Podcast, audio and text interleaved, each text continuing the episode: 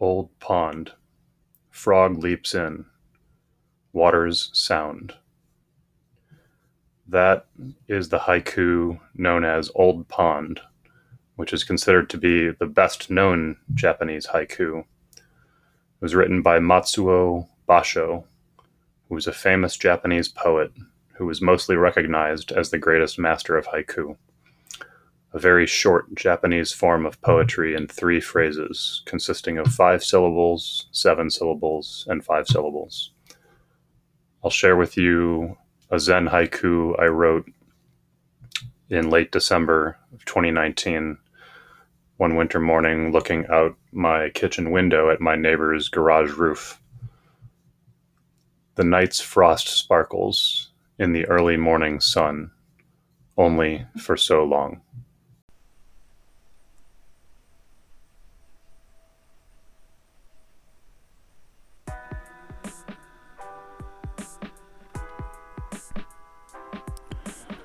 Hey, hey there. Welcome back to Catholic with a Zen Mind. I am your host, Joseph Martin. And as always, this is the podcast here where we take a look at Zen Buddhism. We bring along with us Christian thought, Catholic traditional teachings, and we analyze Zen Buddhism. And we find out just what is Zen Buddhism, what's behind it. We analyze their teachings, the ideology, their practices, and we see what they might have to offer us in Christian thought. Which, you know, in some cases, there's a, a fair amount. In other cases, there's not. My goal here is being someone who fell into the traps of Buddhism myself as a Catholic, is to illuminate those traps while pointing out things that Catholics might find appetizing. We just finished going over all of my five pillars of what it means to be a Catholic with a Zen mind. We're going to move on this episode, and we're going to do something that was actually somewhat requested we're going to do a little bit of a history of Zen.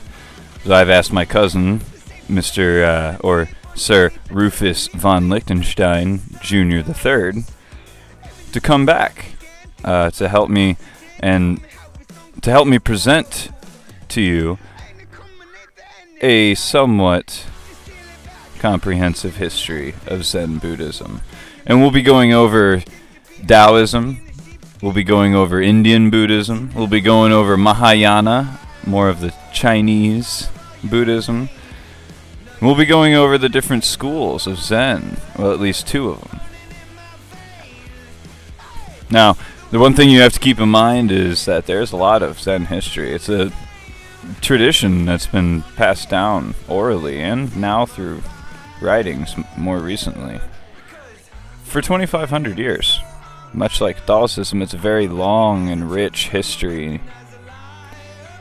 And it takes a lot to get through. So, this episode ended up being quite the big one, quite long.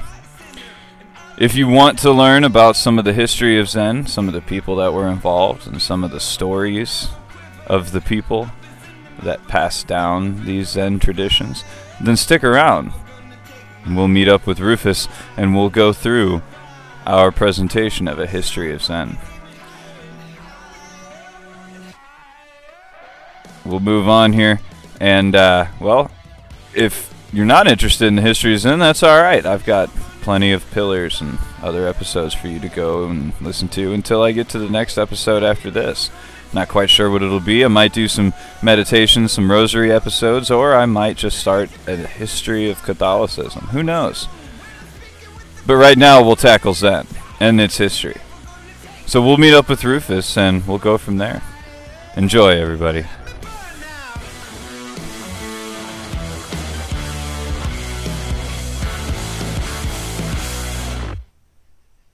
All right. So, Rufus von Lichtenstein the Third Jr. Present. Welcome back, man. That's a Zen pun. that it is. That it is. It is as it is. It is. Um, welcome back. Thank you. Good to be back. Yeah, it's good to have you back. Uh, what have you been up to lately? Anything? Anything good? Particularly? Uh, cleaned up the house some today, prepping for the show. Um, been working on the garden outside and got uh, some mulch moved. You know, Quite the Zen gardener. Yes, Quite the Zen gardener. trying trying to be like uh, Matsuoku Fukuoma. yes. Uh, I have a hard time pronouncing that name, so I'm not going to try again. I got. I think I got it close to right the last time I tried, so I'll just leave it there. Um, so we're here today to go over kind of a history of Zen. Um, not so much all the doctrine, because I mean, that's what the rest of the show's for. But this is just kind of some dates. Not not as many dates, but some dates.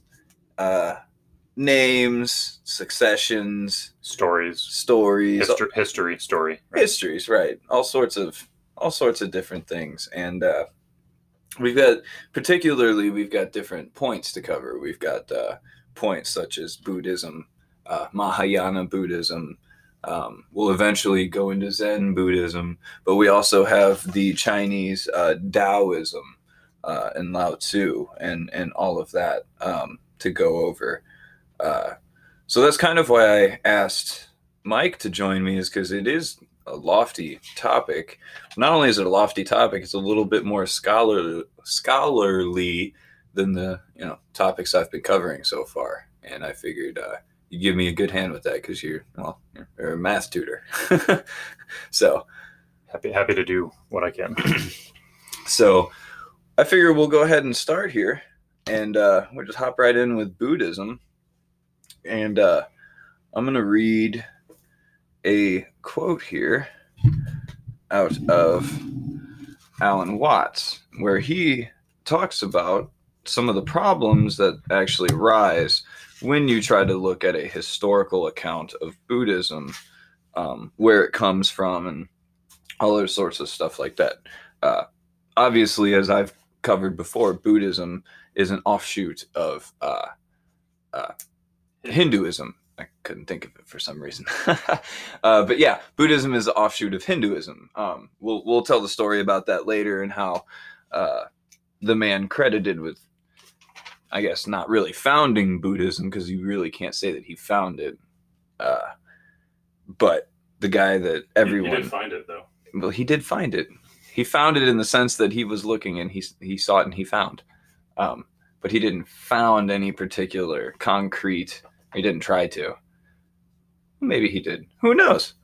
I don't. It was so dang long ago. I think he just figured something out and wanted to share it, and then that became a thing. Uh, yeah, I think you're probably right there. So, but uh, I'm gonna go ahead and read here out of uh, Alan Watts, "The Origins of Buddhism," um, and here he talks about, like I said, uh, Indian Buddhism. Uh, it, it came from Hinduism and, and so on and so forth. Uh, so right here he says on page uh, 30. There are some serious difficulties in the way of giving an historically accurate account of Indian Buddhism, as of the whole philosophical tradition from which it arose. The first and most serious is the problem of interpreting the Sanskrit and Pali texts in which ancient Indian literature is preserved. This is especially true of Sanskrit, the sacred language of India, and more particularly the form of Sanskrit used in the Vedic period. Both Western and Indian scholars are uncertain as to its exact interpretation, and all modern dictionaries rely heavily on a single source, the lexicon, compiled by Böhtlingk and Roth in the later part of the last century, and now admitted to contain a great deal of guesswork.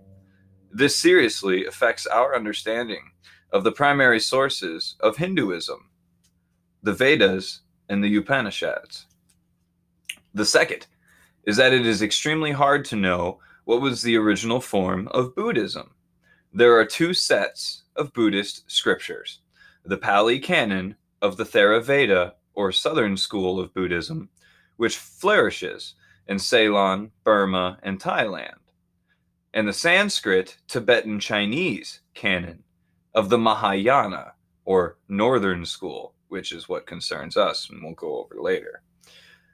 There is a general consensus of scholars that the Pali Canon is, on the whole, the earlier of the two, and that the principal sutras, as the sacred texts are called, of the Mahayana's canon were all compiled after 100 BC. However, the literary form of the Pali Canon does not suggest that it represents the actual words of Gautama the Buddha. If the Upanishads are characteristic of the style of discourse of an Indian teacher between 800 and 300 BC, they bear little resemblance to the tediously repetitious and scholastic style of most Buddhist scriptures. So he's he's basically just saying it's really hard to pinpoint where the true tradition lies, where the pinpoint the start of history for for Buddhism itself really lies. Yeah, especially when you're going back as far as we are here. I mean, we're talking 2,500 years ago, and for a long time, many people didn't have the ability to read or write. So you're relying primarily on oral tradition, which I mean, right. is a, a little harder to uh, nail down. I mean, we're relying on written mm-hmm. tradition, and what we need is the oral tradition. And right. history is a giant game of telephone sometimes. it really is. It really is. What's the uh, what's the quote? He who controls the present controls the past. Who controls the past controls the future, or something like that. And history is written by those who stop the bleeding, or something like that. I've heard something like that before. Yeah, that's I think I paraphrased like four quotes together there on accident, but who knows? Um, so really, what what they're saying is to to understand uh, Buddhism, you got to start with uh, sounds. They, they mentioned Gautama, and I know you like giving me trouble for my pronunciation yes. of his name. Gautama, Gautama, Gautama. Yes. It's Gautama. Yes, as I, as I've always said, I never get his name right. Um, now I'm actually putting a lot more effort into it because of you. Thank you. um, but yeah, that's that's basically, I guess, where we should probably start is with good old Gautama. Um, so I'm going to jump over here into Zen Catholicism by Dom Graham, where he talks about Buddha, the historical Buddha. Gautama, or Shakyamuni, as he's also known, lived probably between 560 and 480 BC in the northeast of India. The traditions concerning the Buddha and his alleged sayings, or sutras, are of course sacred to Buddhists. But it must be remembered that the historic existence of Gautama as an individual is of little importance to Buddhist faith. The Buddha is a type embodied in this individual, and it is the type as an ideal to be repeated or reproduced, which interests the religious life. Thus, Buddhists consider the Buddha as a spiritual principle, and as they call him, Tathagata, which means he who has thus come, as there have been more than one Buddha. So, I think that's a particular particularly uh, uh, uh, important point that he he states there is that it's not necessarily uh, Gautama or Shakyamuni. It's not necessarily uh, Gautama himself. Yeah, it's not. It's not all about one person here. It's mm-hmm. it, it, it is more um, that like Gautama was one of the. He was really the prime example and the first person to um, he, he wasn't the first person to achieve enlightenment. They say uh, Amitabha was mm-hmm. the first person, and that was yeah. a long time before uh, Shakyamuni or, or Gautama came right. around. But um, Shakyamuni Buddha was the first to achieve enlightenment and convey it to others um, right. in, in, sort of a, a formalized way. Right. So that that's really why it's named after him. It, it's not that he was some sort of god. We know that Buddhism is a, a, an atheistic philosophy. Yes. Um, it's or I guess I would say non-theistic. Right. There is no there is no deity. Right. Right. So Um, so he goes on to state here in the book, he says, What may safely be said is that Buddhism arose as a reaction to the speculations and ritualism which were the chief preoccupation of India's ancient priestly caste. He's talking about Brahmanism. Mhm. Um, and I might have to go back and cover Brahmanism in a in a later episode. Just exactly what Brahmanism is. caste system and Yeah, all all that. that. Brahmins uh, basically were the priestly class. They were the Right. highest class. Or the Uh, caste. Sorry. Yeah. uh, Buddhism, as had Hinduism before it, later developed into a religion with its characteristic dogmas, moral code, ritual, and even scholasticism. Considered in itself, however, such underlying philosophy as may seem to be present in Buddhism is merely incidental, as will be shown by its development in Zen. The Buddha broke with Hinduism by his refusal to interest himself in metaphysical questions. He was concerned not with laying down propositions about the nature of the universe, but rather with the practical problem of making human existence bearable, and eventually, for those who would allow themselves to be enlightened and so attain Buddhahood, blissful. The Buddha's last injunction to his disciples ran quote, All conditioned things are impermanent. Work out your salvation with diligence. End quote. The chief means to salvation are not outward deeds, though a conduct of life is implied, but contemplation and meditation effected through a controlling of the mental process. It should be remarked that while there exists an enormous bulk of authoritative writings, the Buddhists possess nothing that corresponds to something like the New Testament. For the first 500 years, the Buddha's teachings were orally transmitted, as we were talking about beforehand. Uh, so that's all Dom Graham has to say about uh, Buddhism, The the origins of of- actual yeah, Buddhism right. itself. the Yes. origins of Buddhism. So we'll see what Alan Watts has to say. Uh, he's always got something to say about nothing. so Alan Watts here starts to give us an account of. Uh, he starts to talk, give us a little bit more information about Gautama himself. He says, uh, for Gautama, the awakened one, or Buddha, and he says here he died circa 545 BC. The times dealing with his life and death are usually a rough uh, guesstimation. Uh, it's, it's, you know, as what we're talking about basically is it's very hard to establish a direct time or a specific date in regards to a lot of this until later times when the, you know, the historical records got a little bit more accurate. but uh, it says here for Gautama the Awakened One or Buddha lived at a time when the major Upanishads were already in existence, and the philosophy must be seen as the point of departure for his own teaching.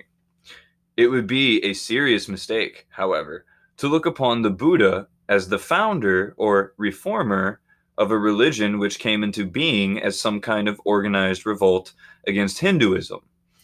For we are speaking of a time when there was no consciousness of religions, when such terms as Hinduism or Brahmanism would have meant nothing.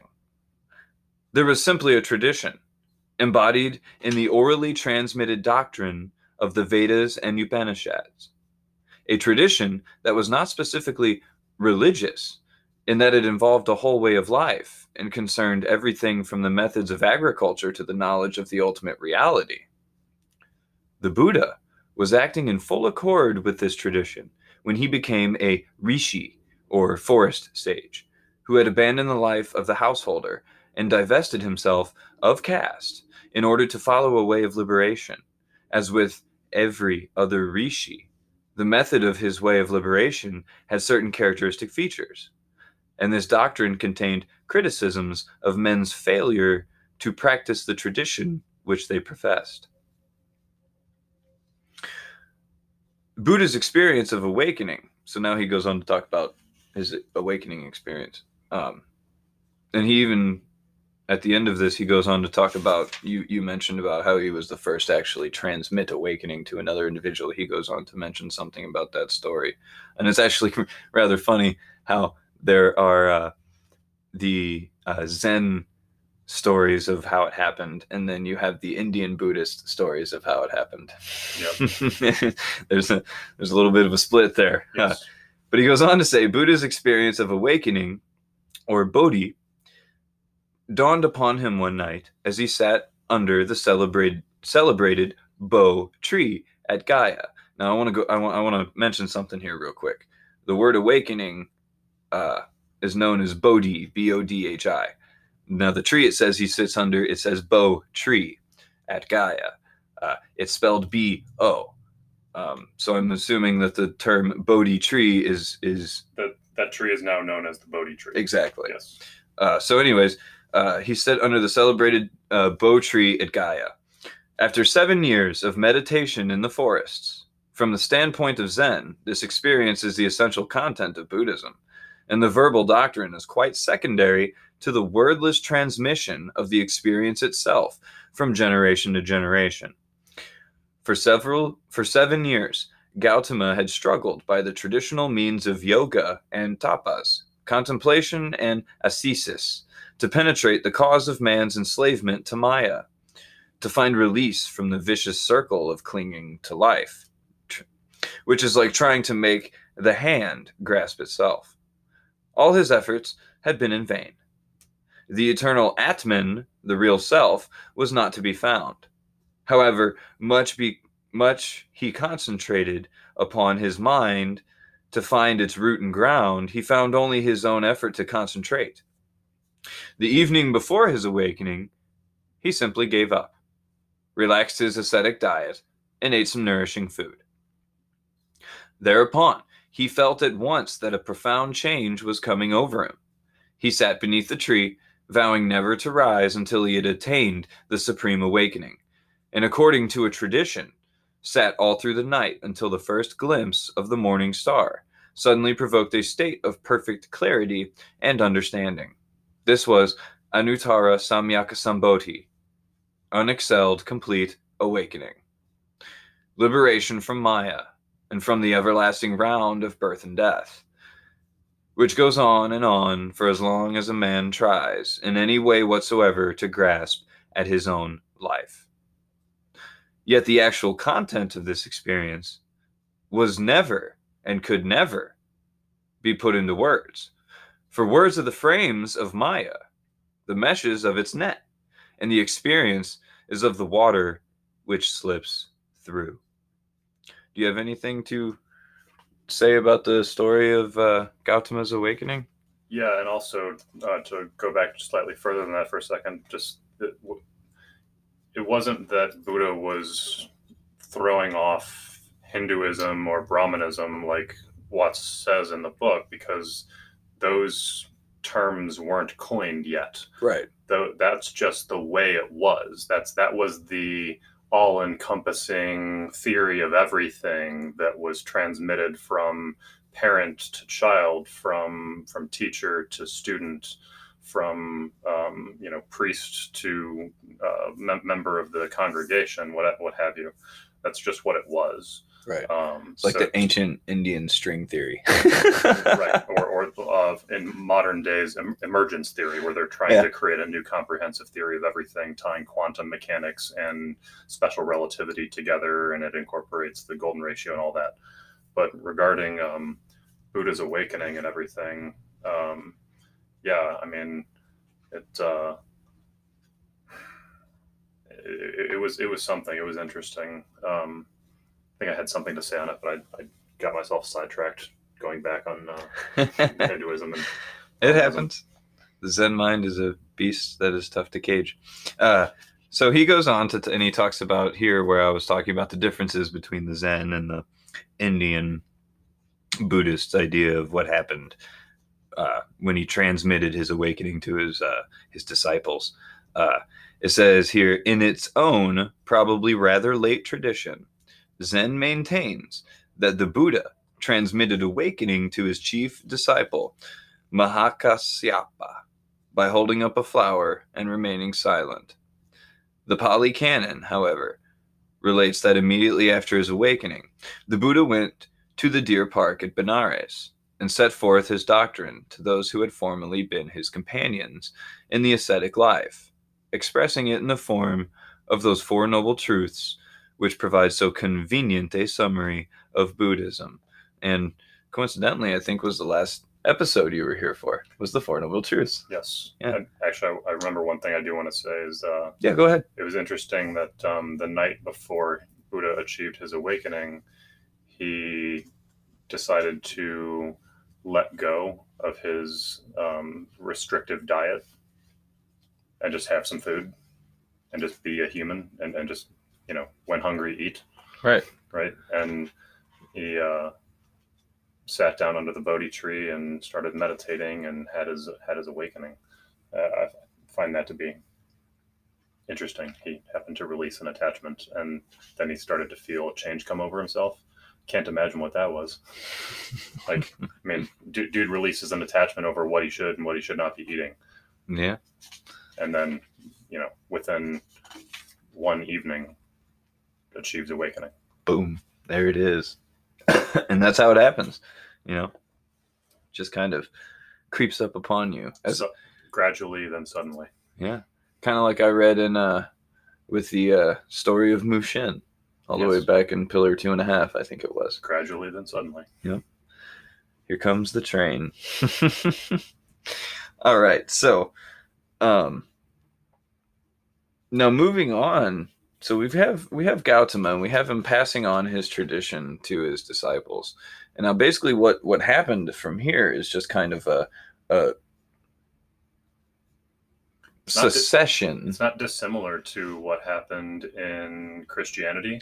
I was um, actually with- getting with ready to say something about branches. that. It's, it's actually also similar to what uh, has been going on in cryptocurrency with Bitcoin. Yeah, Um, Yeah, that's it- It was founded in 2009, and then uh, in I want to say September or maybe it was August of 2017.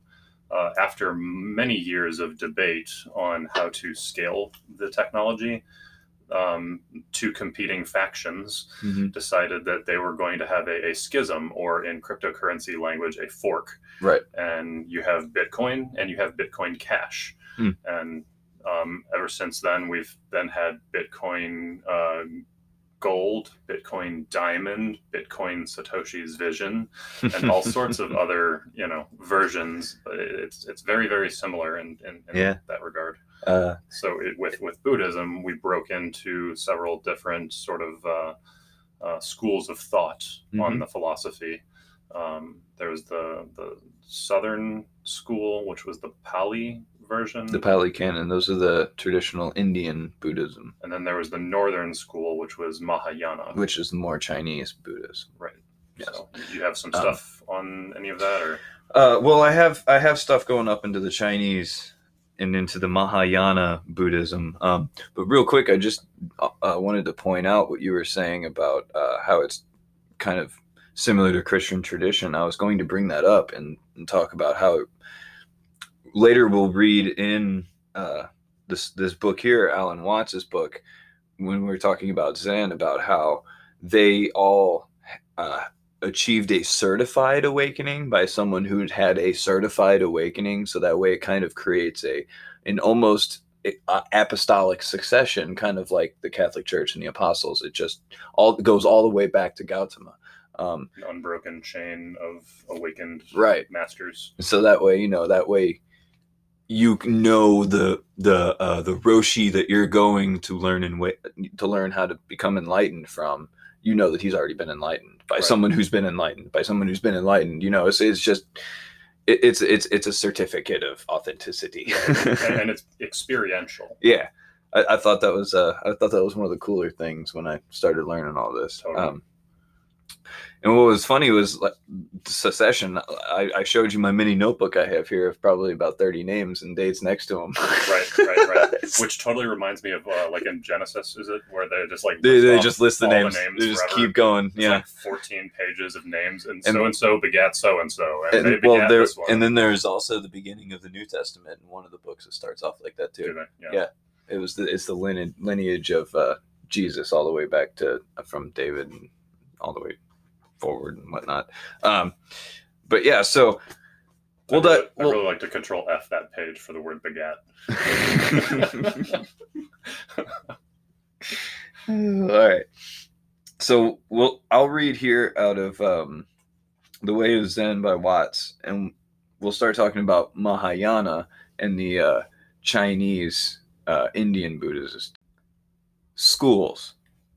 Uh, so yeah, we'll go ahead and we'll go on and we'll read out of Zen Catholicism here by Dom Aelred Graham. And he starts, he makes a transition for us from Buddhism itself into Mahayana. And he writes Organized Buddhism, as a consequence of persecution by the Hephthalitic Huns, not nuns, Huns, I almost said nuns, that would, no. and later by the Mohammedans, was extinguished first in Gandhara and then in the whole of northern India. But the essence of the doctrine has lived on to this day in the land of its birth under the name of Vedanta. It is still the official doctrine of Hinduism at its highest level. Buddhism does not speak with one voice. It has many sects and variety of schools, though all subscribe to the doctrine of the Four Holy Truths. Among the various developments, there is one, though this, again, has split up into a number of subdivisions that particularly interest us. This is a more liberal version of Buddhist tradition, known as the Mahayana, meaning approximately the great career, or better yet, the great vehicle, by way of distinguishing it from the more conservative Hinayana, the lesser or inferior vehicle. As a Dr. Conze points out, the Mahayana seemed great for many reasons, chiefly because of the all embracing nature of the sympathy and emptiness which it taught, and because of the greatness of the goal it advocated, which was no other than Buddhahood itself. So, as he always does, uh, Alan Watts, he has something to say about all this. Uh, but before I get to Alan Watts and what he has to say about Mahayana, do you have anything you might want to bring up? Um, I just overheard the words liberal and conservative in there and want to point out that that has nothing to do with politics and has to do with the actual meaning of those words. Right. Um, conservative meaning restrictive to uh, basically conserving the traditional things that were passed on. Yes. And then a liberal meaning, well, no, that's not actually quite as important. right. um, just- you, you can there, there, there's a lot of ways to skin the cat um, Right. and, and that's kind of why one is called the what, small vehicle or the little vehicle and the other one is called the, the great vehicle is because exactly. um, what one can carry a lot of paths to, to get you to where you're trying to get and the other one is a lot more restrictive so Right. that's all Okay. So, so now we'll move on here and uh, we'll read uh, we'll read about Mahayana from Alan Watts in his book The Way of Zen. And he says, How and when the Mahayana doctrines arose is a matter of historical guesswork. The great Mahayana sutras are ostensibly the teachings of the Buddha and his immediate disciples, but their style is so different and their doctrine so much more subtle than that of the Pali Canon that scholars almost unanimously assign them to later dates. There is no evidence for their existence in the time of the great Buddhist emperor Asoka, grandson of Chandragupta Maurya, who was converted to Buddhism in 262 BC. Asoka's rock inscriptions reflect no more than the social teachings of the Pali Canon. Its insistence on ahimsa or nonviolence to both men and animals, and its general precepts for the life of the laity. The principal Mahayana texts were being translated into Chinese by Kumarajiva shortly after AD 400. But our knowledge of Indian history during the intervening 600 years from Asoka's death is so fragmentary, and the internal evidences of the sutras themselves so vague, that we can do little more than assign them to the 400 years between 100 BC and AD 300. Even specific individuals associated with their development, Asvaghosha, Nagarjuna, Asanga, and Vasubandhu, can be dated only very approximately. The traditional Mahayanist account of its own origin is that its teachings were delivered by the Buddha to his intimate disciples, but their public revelation withheld until the world was ready for them. The principle of delayed revelation is a well known expedient for permitting the growth of a tradition, for exploring the implications contained in the original seed. Apparent con- contradictions between earlier and later doctrines are explained by assigning them to different levels of truth, ranging from the most relative to the absolute, and of which the probably quite late Avatamsaka school distinguishes no less than five. However, the problem of the historical origins of the Mahayana is of no very direct importance for an understanding of Zen, which, as a Chinese rather than Indian form of Buddhism, came into being when Indian Mahayana was fully grown. We can pass on, therefore, to the central Mahayana doctrines from which Zen arose. The Mahayana distinguishes itself from the Buddhism of the Pali Canon by terming the later the little vehicle of liberation, and itself the great vehicle. Great because it com- comprises such a wealth of upaya, or methods for the realization of nirvana. These methods range from sophisticated dialectic of Nagarjuna, whose object is to free the mind of all fixed conceptions, to the Sukhavati, or Pure Land doctrine of liberation through faith in the power of Amitabha, the Buddha of boundless light, who is said to have attained his awakening many eons before the time of Gautama. This is who you were mentioning earlier.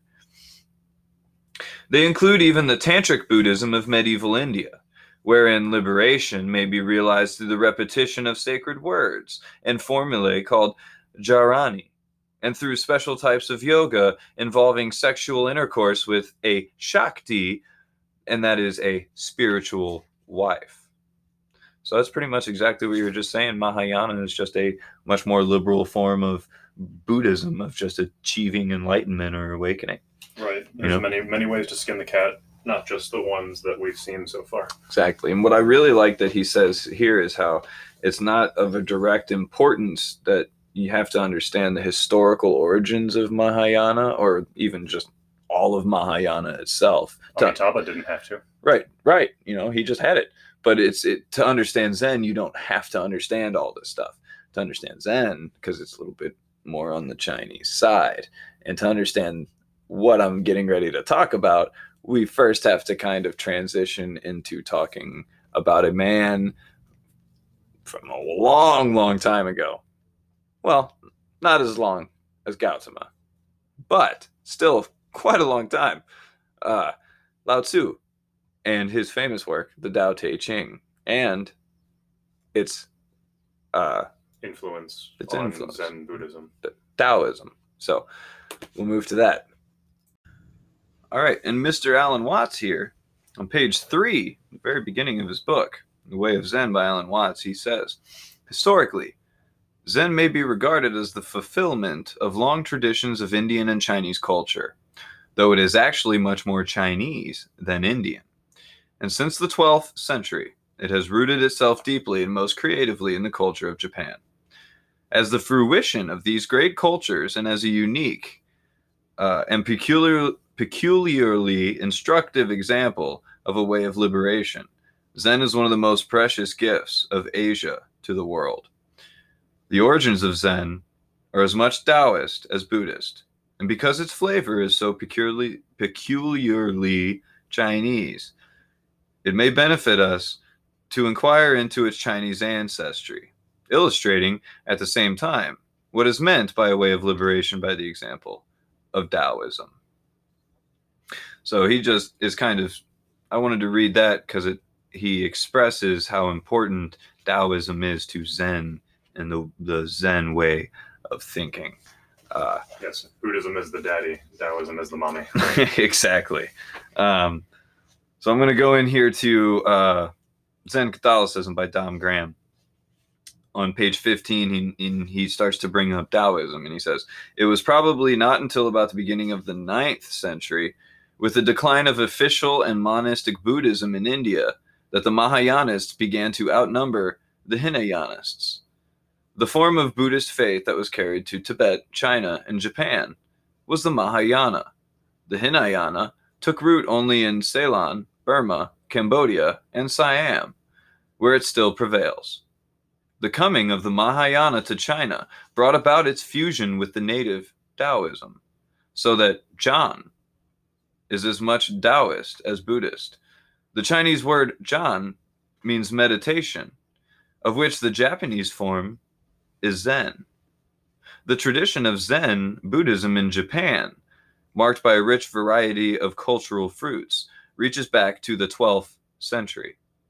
About these developments, something must now be said. The name associated with the origin of Taoism is Lao Tzu, an older contemporary of Kung Fu Tzu or Confucius, who died in 479 BC. Lao Tzu is said to have been the author of the celebrated Tao Te Ching, of which a literal translation is the Book of the Way and its virtue, but which is often rendered more freely as the Way of Life. It is a short collection of aphorisms setting forth the principles of the Tao and its effectual power. The Chinese Tao, like the Greek Logos, is one of those richly ambiguous words, with multiple meanings, none of them exact for which there is no precise equivalent. Here is how it is spoken of in the Tao Te Ching. The Tao that can be expressed is not the eternal Tao. The name that can be defined is not the unchanging name. There is a thing inherent and natural, which existed before heaven and earth, motionless and fathomless. It stands alone and never changes. It pervades everywhere and never becomes exhausted. It may be regarded as the mother of the universe. I do not know its name.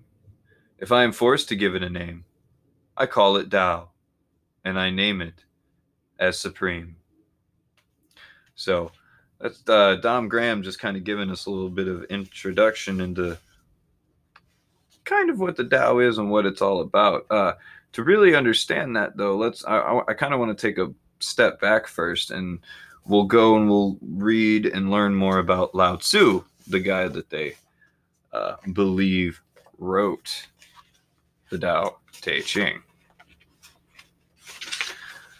So I have a, a, copy of the Tao Te Ching myself here, and in the beginning it has a kind of uh, story of Lao Tzu.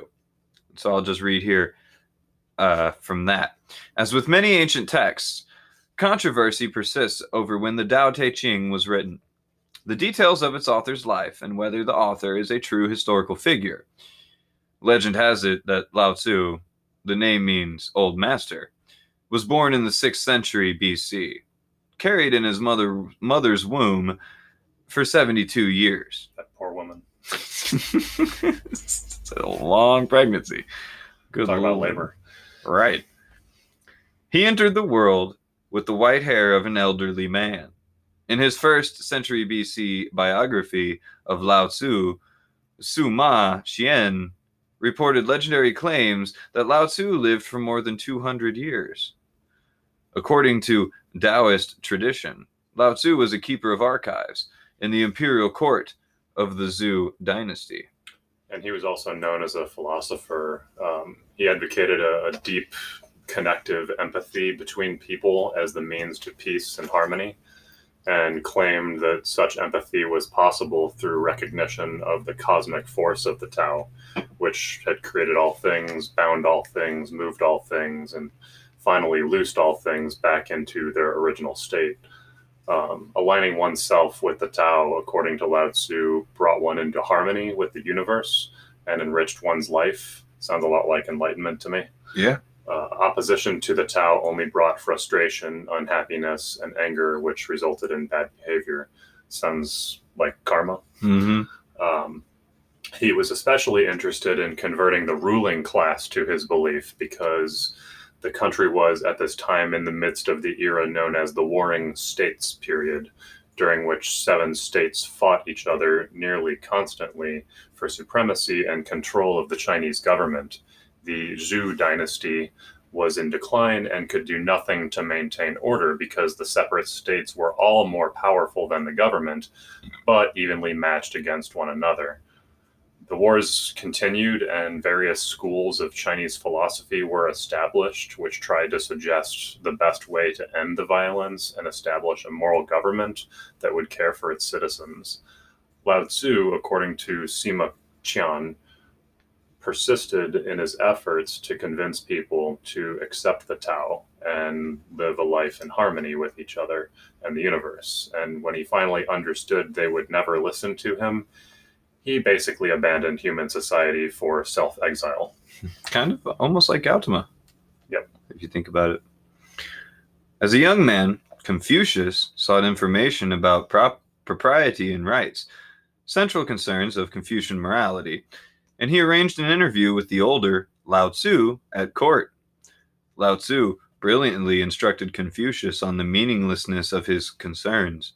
Following their meeting, Confucius compared Lao Tzu to a dragon in flight, riding on the wind and the clouds, invulnerable to the moral pitfalls that ensnare lesser men. At the age of retirement, the legend goes, Lao Tzu, disillusioned with the state of the government, left his native territory and traveled west by water buffalo. At the border, a guard implored Lao Tzu to write down his teachings, and the result was the 5,000 words or characters of the Tao Te Ching. No more was heard from Lao Tzu after he passed through the border gates, and the date and place of his death remain unknown. Uh, it's not likely that any of that actually happened with the border guard um, imploring him to write down his philosophy. Um, because Taoism, in more or less the same way it is expressed in the Tao Te Ching, developed during the Shang dynasty uh, from the same folk belief and understanding which produced the I Ching. Um, that's I Ching, but it's pronounced I Ching. Hmm. A book of divination, which was informed by the concept of the principles of yin and yang. Gotcha. Uh, and actually, in uh, Al- Alan Watts mentions something about this in the Way of Zen about the I Ching. Uh, he says traditional Chinese uh, philosophy ascribes both Taoism and Confucianism to a still earlier source, to a work which lies at the very foundation of Chinese thought and culture, dating anywhere from 3000 to 1200 BC. This is the I Ching, or Book of Changes. The I Ching is ostensibly a book of divination. It consists of oracles based on 64 abstract figures, each of which is composed of six lines. The lines are of two kinds, divided and undivided. And the six line figures or hexagrams are believed to have been based on the various ways in which a tortoise shell will crack when heated. This refers to an ancient method of divination in which the soothsayer bored a hole in the back of a tortoise shell, heated it, and then foretold the future from the cracks in the shell so formed, much as palmists use the lines on the hand. Naturally, these cracks were most complicated, and the 64 hexagrams are supposed to be a simplified classification of the various patterns of cracks. For many centuries now, the tortoiseshell has fallen into disuse, and instead, the hexagram appropriate to the moment in which a question is asked of the oracle is, discern- is determined by the random division of a set of 50 yarrow stalks. So, uh, but yeah, the, the I Ching is definitely more the foundational cornerstone of where we get Taoism and Confucianism from. Yep. Um, But I like the stories about Lao Tzu, anyways. yeah, right. Me too. He's a interesting character. uh, some scholars claim that Lao Tzu was a name assigned to one of three men: Tan, perfect of the grand scribes; Lao Lai Tzu, an old Taoist sage, or the father of Tuan Kan Sung, another historical person about whom not much is known. Another theory claims that a group of Taoist poets together wrote the Tao Te Ching and chose Lao Tzu as the author's name. Similar theory to uh, Satoshi Nakamoto, the uh, Mhm, Yeah. pseudonymous author of the Bitcoin paper. That it, we don't know if it was a man, a woman, or a group of people. Plenty of people think that because of the uh, the the brilliance in a variety of areas, game theory, cryptography, economics, etc., that it couldn't have just been one person. That it had to have been multiple people kind of forming a, a super group. right um and that's that's really interesting because there's actually a lot of correlation there between some uh, uh, ancient greek philosophy. Uh, a, a- few schools um i think pythagoras is one of them. Pythagoras the man with the golden leg and stuff like that. Uh it's just cool to hear stories of people from back then, like the ancient, ancient historical figures and just the the myths and the legends that came down along with their name. It's just Yes. very entertaining stuff. Um, I'm gonna s- switch back to Alan Watts here in the Way of Zen, and he has more to say about the I Ching, um, and how it goes into the Tao. Uh, he says every exponent of the I, uh, the I Ching knows this. He knows that the book itself does not contain an exact science, but rather a useful tool which will work for him if he has a good intuition, or if, as he would say, he is in the Tao. Um, so obviously, there is a great uh, aspect of the Tao within the I Ching. Um, what ex- what exactly are we saying when we say Tao? What do we mean when we say Tao? To understand that, we have to actually go over the book, uh, the Tao Te Ching. Um, and I'll read here from the introduction of the Tao Te Ching. I'll read the first few paragraphs. It's quite a few pages long, but I'll read the first few paragraphs about you know what the what the Tao Te Ching is. The Tao Te Ching is one of the most widely translated classics of all time, and is without doubt the most widely translated work in Chinese. From east to west, generations of readers have marveled at its mystical yet simple profundity. It is considered to be the single most important text of Taoism. However, the question of how exactly it should be classified does not admit of a clear answer. Is the Tao Te Ching a book of ethics? Is it a religious text? Is it a philosophical, especially given its focus on the deepest and truest way of seeing reality? Or is it in fact a work of literary genius, playful, poetic, paradoxical? No doubt the text has aspects of each and can be enjoyed for its poetry, no less than for its reflections on human affairs, life, the universe, and the nature of the good. Nevertheless, one might wonder if there is an essential message to the Tao Te Ching, and whether, as a consequence, there is a genre to which this message belongs. Many have called it a book of wisdom, part of the so called wisdom tradition that predates any single religion, and that finds expression in texts as disparate as the Bhagavad Gita, the Socratic dialogues, and the biblical book of Proverbs. These works typically extol the study of both virtue and the obstacles vir- to virtue. They attempt to reveal the path to right relations between humans and to right relations between humans and the universe.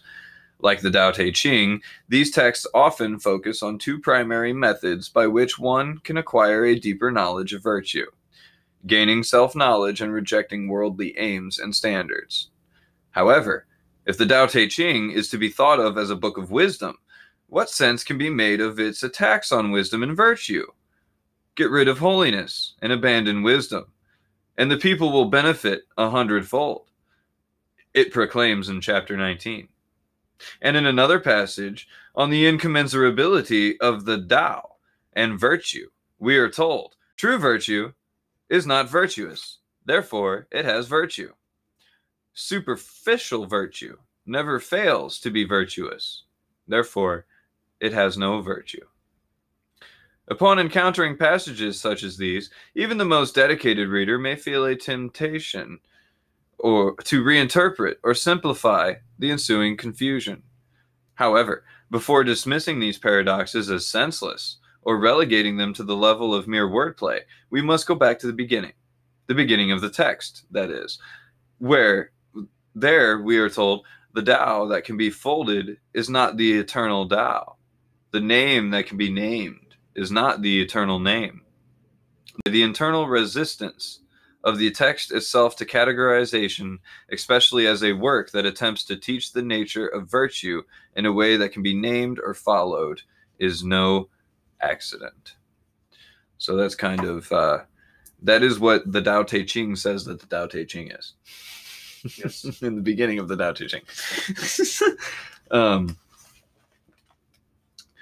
one thing I find very interesting, and I I know we haven't read many things from the Tao Te Ching, but anytime I read something from it, or or they quote the Tao Te Ching, or even the few passages we've read that Dom uh, Graham has given us, or the few that we've gotten out of the you know the the eternal name, or the name that can be named is not the eternal er, eternal name, stuff like this, uh, it almost it almost reflects a, a, a, a sense of spontaneity. It's almost telling you don't really like live on the that cutting edge of perception. Don't waste your time trying to categorize. Don't waste your time trying to define if you do that it, it's telling you almost to live in a form of spontaneity but it's it's almost not entirely spontaneous. And as a matter of fact uh, Don, uh, alan watts he he says here on page 17 in the way of zen that the tao's principle is spontaneity but he goes on to say that by spontaneity is not by any means a blind disorderly urge a mere power of caprice a philosophy restricted to the alternatives of conventional language has no way of conceiving an intelligence which does not work according to plan, according to a one at a time order of thought. Yet, the concrete evidence of such an intelligence is right to hand in our own thoughtlessly organized bodies. Um, you have any thoughts on that? Well, clearly they're leading us there with the spontaneity thing. Uh, you know, that, that that's a major component of Zen, and obviously it, Zen got its element of spontaneity from the Taoist side of the family tree. Right. So, in spontaneity, what it, it it's it's almost kind of not really saying you know be spontaneous and just decide to do whatever comes to your mind. What they're almost saying is just don't even have a mind, don't even think. Or maybe um, just sort of roll with things roll, and, and, right. and, drift with as the wind blows. Right, leaving leaving the mind alone and letting it being carried by where the wind takes it. You know, um, and right here on page twenty-two of uh, Alan Watts's book, he says the art of letting the mind alone is vividly described by another Taoist writer, uh, Lai Tzu, celebrated for his mysterious power of being able to ride upon the wind. This, no doubt, refers to the peculiar sensation of walking on air, which arises when the mind is first liberated. It is said that when Professor D.T. Suzuki was once asked how it feels to have attained Satori, the Zen experience of awakening, he answered, just like ordinary everyday experience, except about two inches off the ground. So we'll we'll read this uh, the summary of uh, Alan Watts talking about uh, Taoism. Um, and he says Taoism is then the original Chinese way of liberation, which combined with Indian Mahayana Buddhism to produce Zen. It is a liberation from convention and of the creative power of Tao. Every attempt to describe and formulate it in words and one at a time thought symbols must, of necessity, distort it. The foregoing chapter has perforce made it seem one of the vitalist or naturalistic philosophical alternatives. For Western philosophers are constantly bedeviled by the discovery that they cannot think outside certain well worn ruts, that however hard they may try, their new philosophies turn out to be restatements of ancient positions, monist or pluralist, realist or nominalist, vitalist or me- mechanist.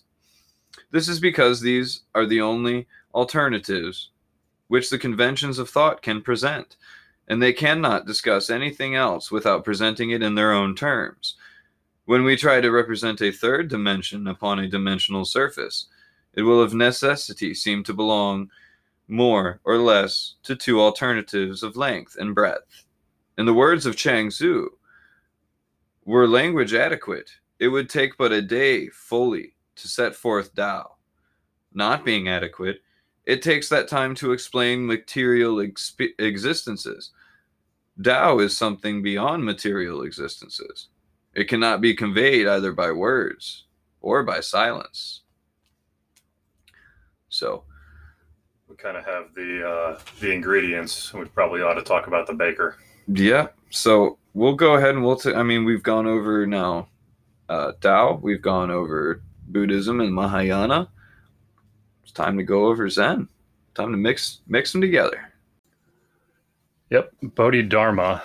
Um, so most of what we know about Bodhidharma comes from Dao Xuan, a uh, 7th century Chinese monk. Bodhidharma's date of birth is unknown, but we know he was active throughout the first half of the 6th century AD. Um, he was born in the South Indian kingdom of Pallava, which corresponds today to the present day states of Tamil Nadu, Karnataka, and Andhra Telangana. At birth, he was called Bodhitara, the third and youngest son of King Simhavarman II. The capital city of Pallava was a place called Kanchi, which was a prominent place of Buddhist scholarship, with many masters of Mahayana Buddhism coming from there. The king was interested in the Dharma, the teachings of Sakyamuni Buddha, the founder of Buddhism. The king arranged for him and his sons to be taught by the famed master Prajnatara, who was the 27th in a line of enlightened Buddhas that can be traced back to Siddhartha Gautama, aka Sakyamuni Buddha. Prajnatara did notice the spiritual potential and wisdom of the youngest prince, and eventually, after the king had died, made Bodhidharma his chosen disciple. You see, while everyone else was in mourning over the king's death, Bodhidharma remained in a deep state of meditation for like seven straight days. After this, Bodhidharma went to Prajnatara and asked to be accepted as his disciple. Prajnatara took him under his wing and imparted all the necessary teachings to make him into a master. Under Prajnatara's tutelage, Bodhidharma deepened his understanding of the Dharma, of course, but he also mastered Ayurvedic medicine, acupuncture, and martial arts. When he eventually became awakened or enlightened, Prajnatara gave him the name Bodhidharma. He had become the 28th in the unbroken line of realized masters. After completing his training, Bodhidharma was instructed by Prajnatara to travel to China and spread the teachings of Mahayana. When Bodhidharma got there, he found that the people he taught were a little too focused on the conventions of Buddhism and not enough on its essence. They were too focused on building temples and chanting and not enough on introspection and spiritual growth. Shortly after arriving, Bodhidharma was invited to give a lecture to a large number of students at a monastery, but all he did was sit in front of them and meditate. this lasted for hours. Eventually, he stood up and walked away. His uh, his goal was to shock them out of pursuing the exterior trappings of Buddhism, and instead to focus on the journey towards the realization of shunyata, which is emptiness through the means of meditation. Meditation is known in Sanskrit as jhana. That's D H Y A N A, but it's pronounced sort of like a J, jhana. Mm-hmm which, if said just so, sounds a lot like the Chinese Mandarin word for meditation, chan, jhana, chan, jhana, chan. Right. Um, which, again, if said just so, sounds like the Japanese word for meditation, zen, chen, chan, zen, chan, zen. Right. Uh, Alan Watts actually talks about this in his book, The Way of Zen, on page 54, underneath the origins of Buddhism in that chapter he says here, page 54, he says the word jhana is the original Sanskrit form of the Chinese Chan and the Japanese Zen, and thus its meaning is of central importance for an understanding of Zen Buddhism. Meditation in the common sense of thinking things over or musing is a most mis- misleading translation. But such alternatives as trance or absorption are even worse, since they suggest states of hypnotic fascination. The best solution seems to be to leave jhana untranslated and add it to the English language as we have added nirvana and Tao.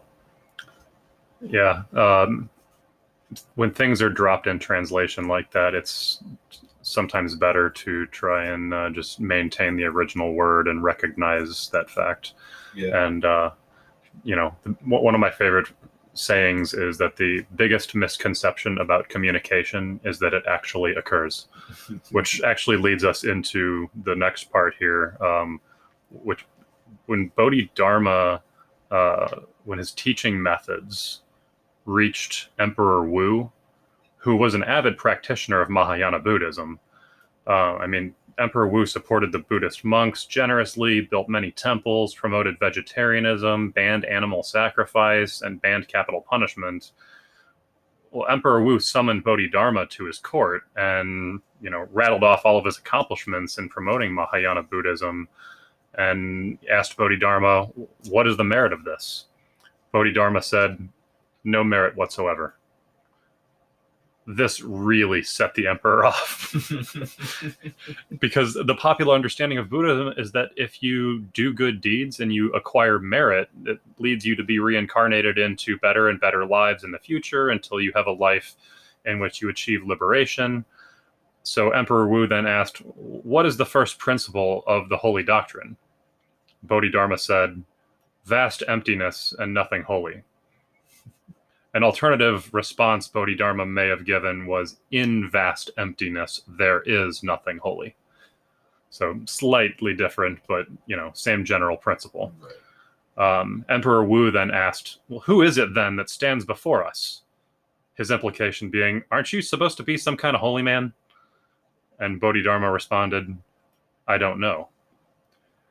This story is one of the first koans. That's K O A N, koan Zen koan is a sort of riddle or puzzle, usually told as a story intended to instill great doubt towards some preconceived notion, to help the Zen student to strip away attachments of false knowledge and regress.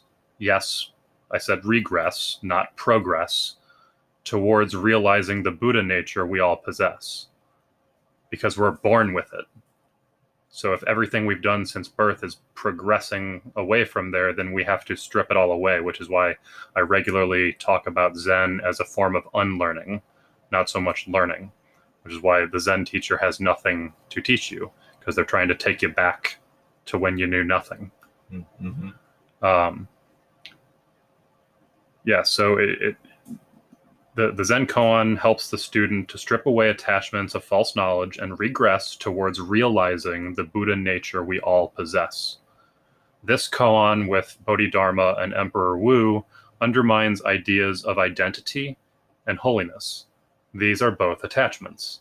Identity is but a, a house of cards, and holiness falls under the umbrella of the knowledge of good and evil, and is a form of arrogance, which is self ego stroking, which again comes back to identity. Everything by its mere existence is holy. And the attempt to differentiate between holy and unholy is, quite ironically, unholy.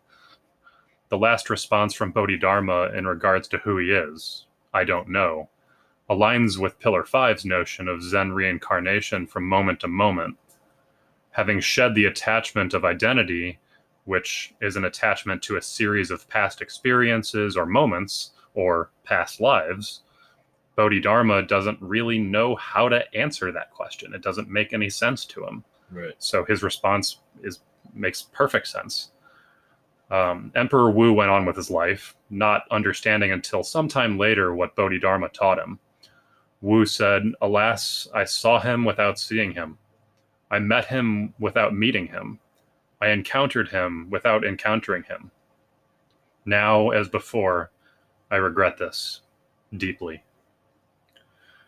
After his encounter with Emperor Wu, Bodhidharma went on to Nanjing on the Yangtze River, where he came across a large crowd rallied around a famous Buddhist monk, Sheng Guan, a former warrior, a general, who had not entirely lost his taste for aggression. Hmm. Bodhidharma sat down to listen, but his constant nodding apparently aggravated Shengguan, who eventually took his rosary of heavy beads and hit Bodhidharma in the face out of frustration, That's awesome. knocking out two of Bodhidharma's teeth. Oh man. As you can imagine, Bodhidharma, being Bodhidharma, smiled and walked away. Yes. You knock out my teeth, I'm gonna smile at you and walk away. Yeah. This uh, this reaction intrigued Shengguan, and Shengguan followed Bodhidharma to the river, where he was startled to see Bodhidharma gently gliding across the river, standing on a single reed of bamboo. now, I've watched those uh, lumberjack games before, where they try Yeah. and uh, you know make each other fall off the log, Yeah. and and they're wearing cleats and stuff. This dude's barefoot, and he's on a reed, not a log, a reed of bamboo. Talk about Zen, balance, mindfulness yeah. in order to do something like that.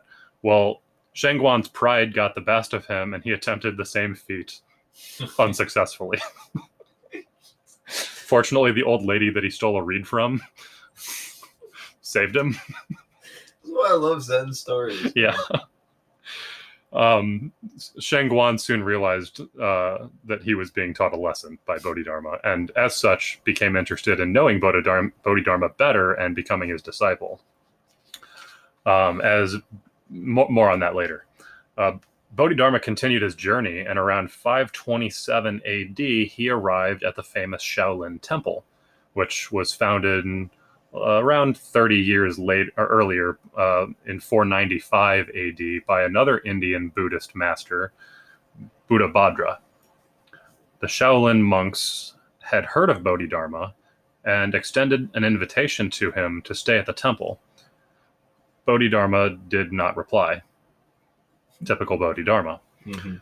Instead, he went to a cave in a nearby mountain behind Shaolin and sat down, meditating, facing a cave wall for nine years. Oh my. Many stories of legend came of this, such as Bodhidharma's concentration was so intense that an image of his body was engraved in the stone wall before him in the cave. Oh my. Bodhidharma's stillness was so unbroken that all four limbs atrophied and fell off. Oh. Bodhidharma, unable to stay awake through those nine years, at one point got aggravated by this and cut off his own eyelids with a knife oh and threw them to the ground. And where the two scraps of flesh fell, there sprouted the first tea plants that ever grew in China. Oh. Oh. These sound like Chuck Norris facts. Yeah, yeah, they do. Are- this is the Zen Chuck Norris. he really is, and and even even more so, uh, he was a martial artist, so it fits. Oh yeah, yeah, it does. Uh, Sheng Guang, the Buddhist monk slash former general who knocked out two of Bodhidharma's teeth with his rosary and then failed to traverse the Yangtze River on a single reed, as Bodhidharma had, finally caught up to Bodhidharma and decided to stand outside the cave and stand guard.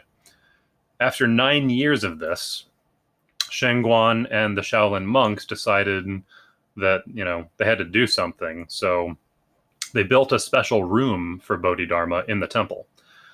And this time, when Bodhidharma was invited to stay in the temple, he, saying nothing, went with them to the temple, went to the room, sat down, and began meditating. This went on for another four years. All right. Sheng Guang had now stood guard for 13 years and was kind of starting to get frustrated at having all of his requests to be taught by Bodhidharma ignored. He finally aroused Bodhidharma from his meditation by bringing a massive amount of snow into the room. Huh. He just froze him out, or froze him awake, whatever you want to call it. Sheng Guan demanded to know when Bodhidharma would teach him. And Bodhidharma, being Bodhidharma, said, When red snow will fall from the sky. Shangguan snapped. he drew his sword, he raised it up high over his head, and in a forceful, downsweeping motion, he cut off his own left arm. Oh man. He then picked up the disembodied arm, blood still gushing out, and held it up above his head and whirled it around. Some of the blood droplets froze in midair and floated to the ground like red snow. Oh wow. At this, Bodhidharma agreed to teach Shangguan. The subsequent conversation became another Zen koan. Shangguan said, Master, my mind is anxious. Please pacify it. Bodhidharma replied, Bring me your mind and I will pacify it.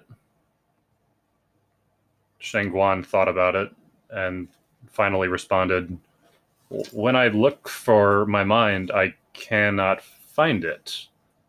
Bodhidharma said, There, I've pacified it. Oh, that's awesome. Bodhidharma's next lesson for Shangguan took four more years. Bodhidharma asked Shangguan to live on Drum Mountain in front of Shaolin.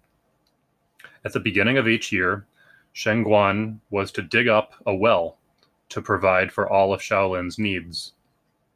Each year, the water had a different taste first bitter, then spicy, then sour, then sweet. Shangguan realized that each well represented a phase of his life, and each of these phases was equally beautiful and necessary, just as each of the four seasons is beautiful and necessary in its own way. Bodhidharma imparted these lessons to Shangguan without words, using what was almost an action language that is fundamental to Zen Buddhism. After this realization, Shangguan was given the name Huike by his master, and he became the abbot of Shaolin after Bodhidharma. It is a Shaolin tradition to pay respect to Shangguan's sacrifice, to only greet each other using only their right hand. While Shangguan was digging wells on Drum Mountain, we can assume that Bodhidharma was sharing his teachings with the Shaolin monks. According to some traditional accounts, he may have also taught them how to fight. Some claim Bodhidharma taught them kung fu, but this is a bit reductive and ignorant of nuance. Um, while it's true that Bodhidharma was a master of Indian martial arts, Prajnatara, Bodhidharma's master, taught Bodhidharma more martial arts, and there is some artwork at Shaolin depicting a darker skinned monk training lighter skinned students in a variety of hand to hand combat techniques. It's also true that the first codified form of Chinese martial arts, Jiao Di, predates Bodhidharma by at least 3,000 years. So, I mean, you have, eh, like we say, the, the universe is an ongoing process, mm. and so too is kung fu. It may have had roots in multiple places, much like Zen Buddhism did, right. and things merged together, and certain elements were excluded over time, certain elements were included over time, and boom, then you have kung fu. Um, there is a record of Bodhidharma teaching some physical exercises to the monks. These aren't necessarily combat related, though. The exercises known as the 18 Hands of Lohan were intended to build up the monks' chi, to build health and nourish their brains, which was a necessary step to awakening. Um, Bodhidharma defined Zen as a quote, a special transmission outside the scriptures, no dependence on words and letters, direct pointing to the mind of man seeing into one's nature and attaining Buddhahood. According to Bodhidharma, the best tool for this is meditation or zazen. Focusing on breath helps build concentration during Zen. After you do enough meditation, your concentration builds up. The true goal of Zazen is that there should not be any goal or expectation to a particular session. Practitioners should just sit and be present in the now. The end of Bodhidharma's life contains plenty more legend. He apparently survived two poison attacks by rivals before succumbing to the third poison attack, uh, apparently at the age of 150. Oh wow, that's old. Yeah. Um, I, I think uh, Lao Tzu was also supposed to be quite old as well. Yeah. Not not just the name, but like I, I think I saw somewhere that he was like 200 years old or something stupid like that. Legendary, Yeah, that's some that's some Old Testament like Moses. right? It seems to be the case. They lived a long time back then. Yeah. Um, let's see. Some some legends say that three years later, after Bodhidharma died, a Chinese diplomat named Song Yun was returning from a trip to the west when he impar- apparently encountered Bodhidharma, who was on his way back to India, barefoot with one shoe in his hands. When Sung Yun got home and told the story, apparently people went and opened up Bodhidharma's grave, which they say was empty except for one shoe. Hmm. Um, another version of Bodhidharma's final years tells of how Bodhidharma went to Japan disguised as a beggar and met with Prince Shotoku Taishi, who is celebrated as the first great patron of Buddhism in Japan. It is heavily disputed, though, as to whether Bodhidharma actually traveled to Japan. However, his ideas and his branch of Buddhism definitely gained great popularity there. He gained the name Daruma, which pretty closely resembles Dharma. Mm-hmm. So they even have these special Daruma dolls that, uh, you know, don't have any limbs on them, which is a, shout out to his limbs atrophying and falling off Yeah. when he was meditating.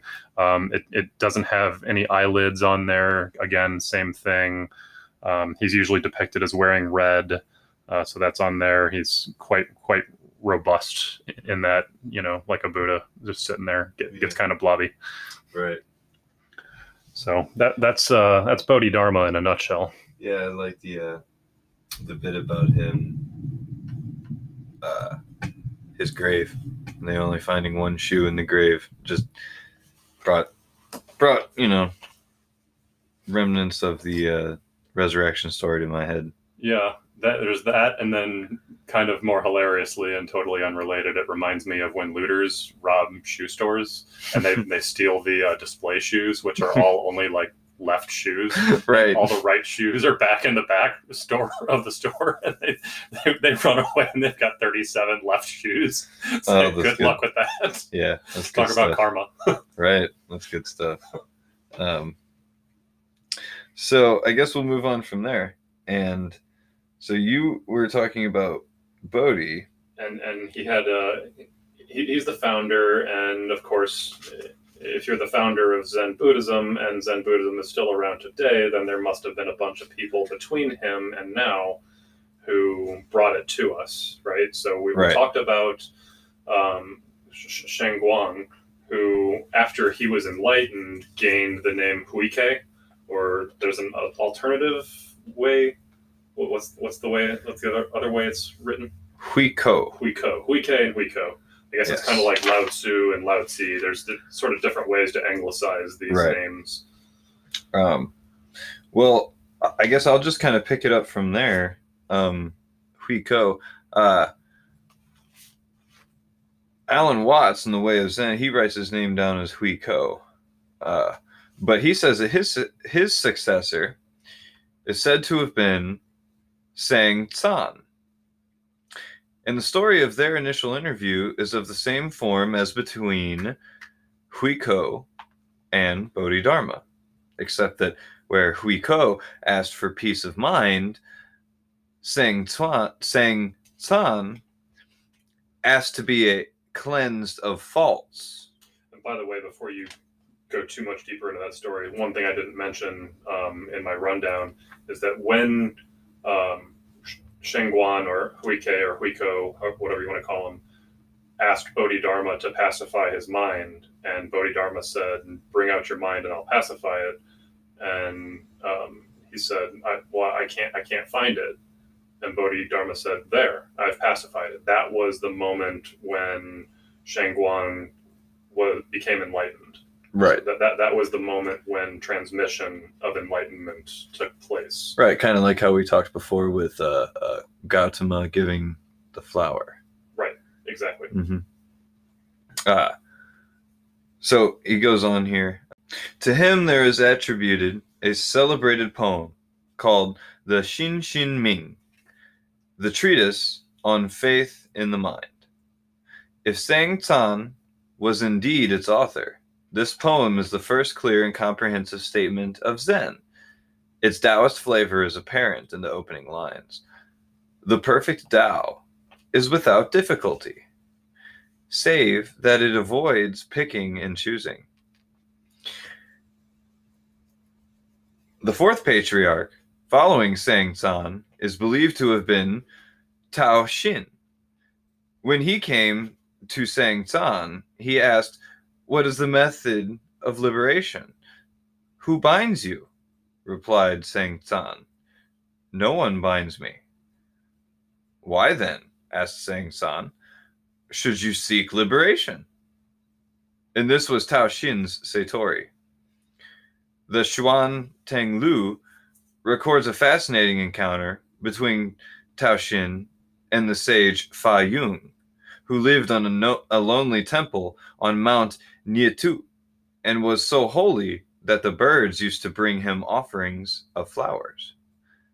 As the two men were talking, a wild animal roared close by, and Tao Xin jumped. Fa Yung commented, I see it is still with you, referring, of course, to the instinctive passion of fright. Shortly afterwards, while he was for a moment unobserved, Tao Xin wrote the Chinese character for Buddha on the rock where Fa Yung was accustomed to sit.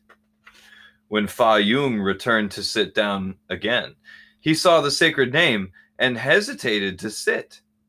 I see, said Tao Xin. It is still with you. At this remark, Fa Yung was fully awakened, and the birds never brought any more flowers. the fifth patriarch, and here we begin to enter a more reliable chapter of history, was Hung Jan. At his first meeting with Hung Jan, the patriarch asked, What is your name? I have a nature, replied Hung Jan, punning, but it's no usual nature. What is this name? inquired the patriarch, missing the pun. It's Buddha nature. You have no name then? That's because it's an empty nature. Hung Jan was apparently the first of the patriarchs to have any large following, for it is said that he presided over a group of some 500 monks in a monastery on the Yellow Plum Mountain at the eastern end of modern Hubei. He is, however, much overshadowed by his immediate successor, Huineng, whose life and teaching mark the definitive beginning of a truly Chinese Zen, of Zen as it flourished during what was later called the Epoch of Zen activity. The later 200s later 200 years of the Tang dynasty from about 700 to 906. Uh, one must not lo- overlook Huineng's contemporaries, for he lived at a time which was most creative for Chinese Buddhism as a whole. The great translator and traveler Xuan Zang had returned from India in 645 and was expounding the Vijnaptimatra. I totally just butchered that. uh, the Vijnaptimatra. Yeah, the Vijnaptimatra doctrines of the Yogacara in Chang'an.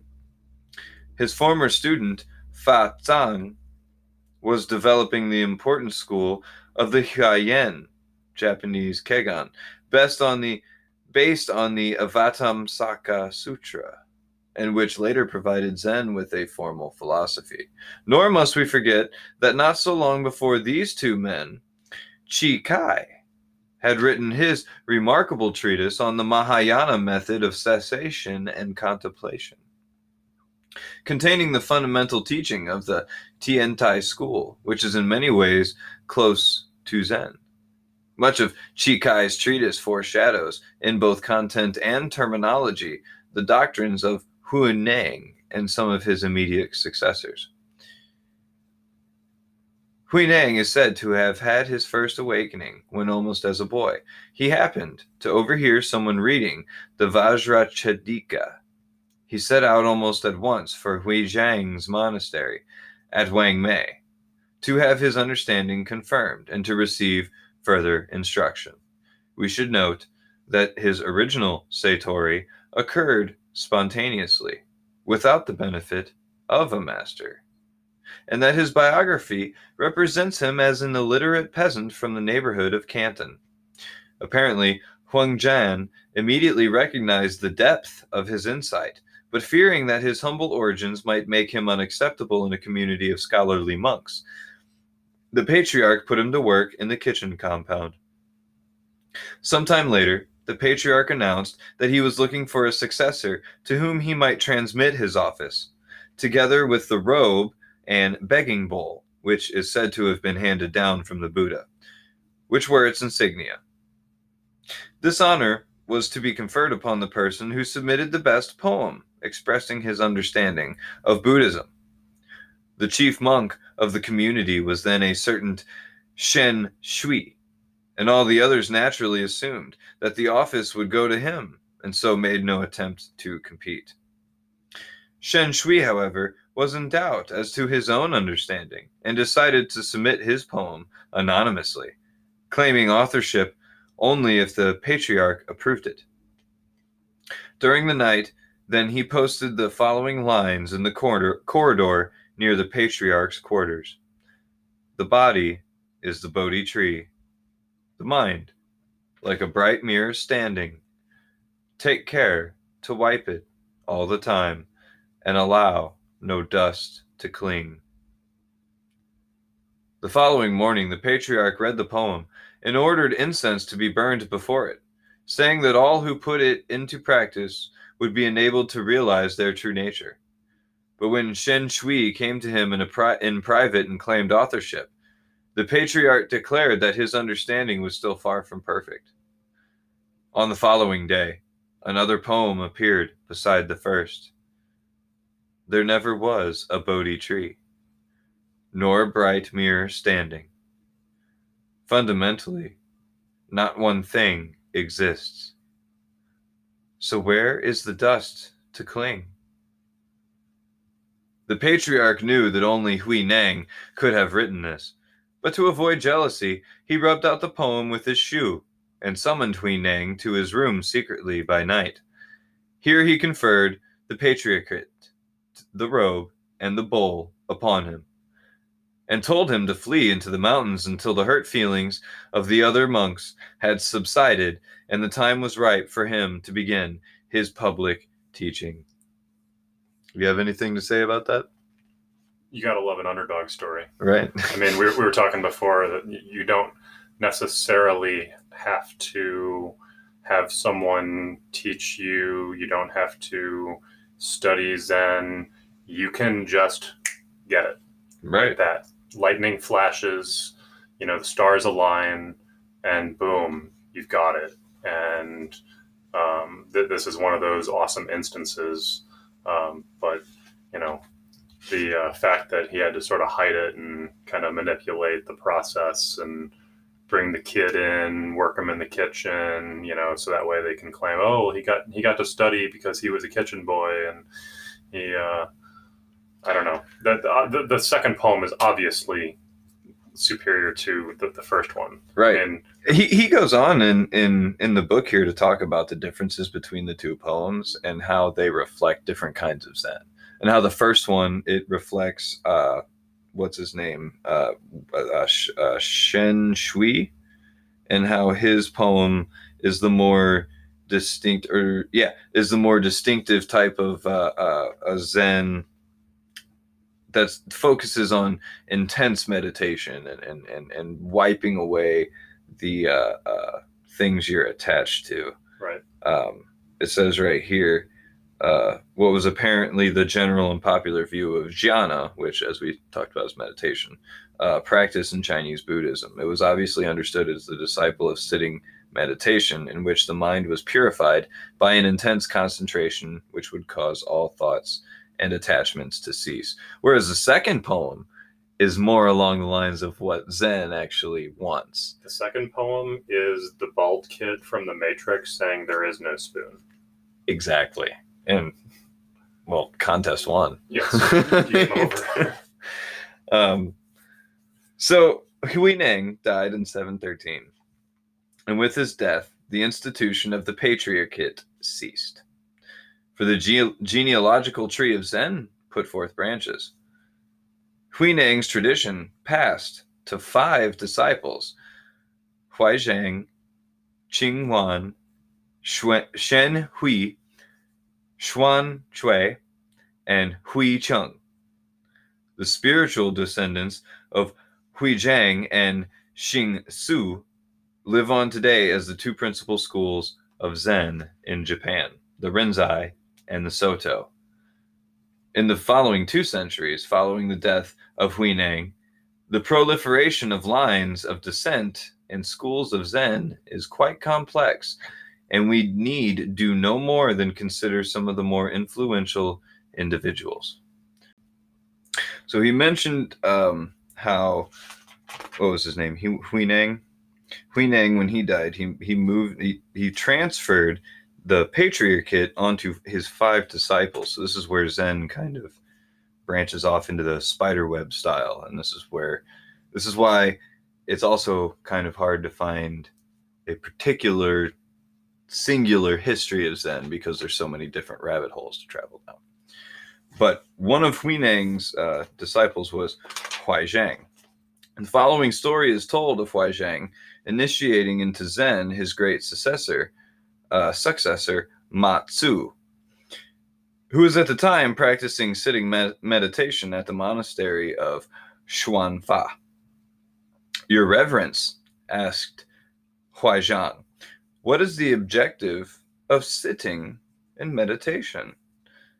The objective, answered Matsu, is to become a Buddha. Thereupon, Huaizhang picked up a floor tile and began to polish it on a rock. what are you doing, master? asked Matsu. I am polishing it for a mirror, said Huaizhang. How could polishing a tile make a mirror? How could sitting in meditation make a Buddha? Matsu was the first Zen master celebrated for strange words and extraordinary behavior. Obviously, he learned it from Huaizhang. Who, I mean, and obviously Bodhidharma. Yeah, b- yes, bo- him I mean- too. Um, Matsu, he had two disciples, and with the, with his two disciples, Nan Chuan and his successor Chao Chu, the teaching of Zen became pecu- peculiarly lively and disturbing. The Wu Men Kuan tells how Nan Chuan interrupted a dispute among his monks as to the ownership of a cat by threatening to cleave the animal with his spade if none of the monks could say a good word. That is, give an immediate expression of his Zen. There was dead silence. So the master cut the cat in two. Later in the day, Nan Chuan recounted the incident to Chao Chuo, who at once put his shoes on his head and left the room. Nailed it. right? If you had been there, said Nan Chuan, the cat would have been saved. yep. I love Zen stories. You know, we did mention earlier that uh, Mahayana is more of the liberal approach, which I said there's many ways to skin a cat. Well, he found one. They took it kind of literally there. Yeah, he did. uh, Chu is said to have had his awakening after the following incident with Nan Xuan. Chao Chu asked, What is the Tao? The master replied, Your ordinary mind is the Tao. How can one return into accord with it? By intending to accord, you have immediately deviate.